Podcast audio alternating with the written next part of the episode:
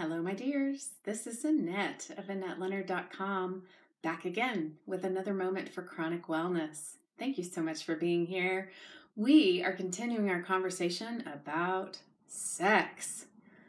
Whew. It's a good one, and it could go on and on and on.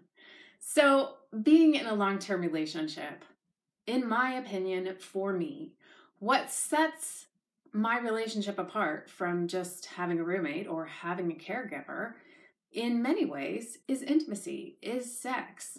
And man, having a chronic illness has really complicated what it means to have sex in my life. And today, the axis that I'm going to approach that conversation is around pain. And for me, chronic illness has come alongside having chronic pain. That's not true for everyone, but many chronic illnesses, of course, do include that. And and so the the issue of pain is twofold around sex.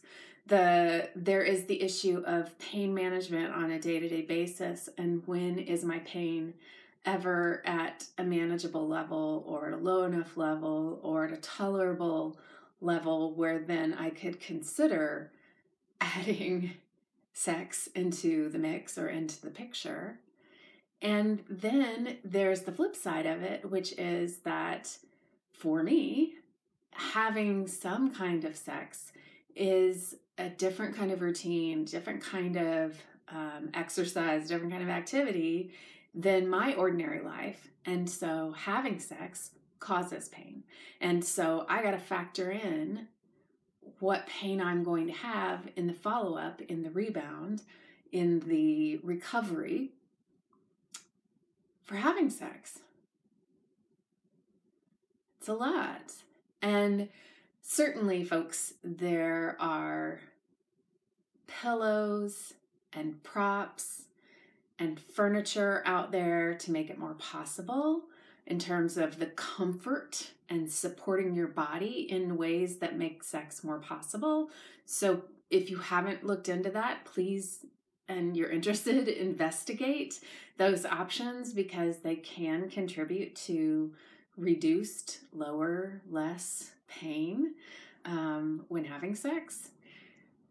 And for me, pain is a complicating factor of sex with chronic illness.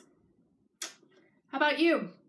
You know I'm interested to hear, so write a comment, send me an email, hit me up on Facebook, um, and please subscribe if you haven't already.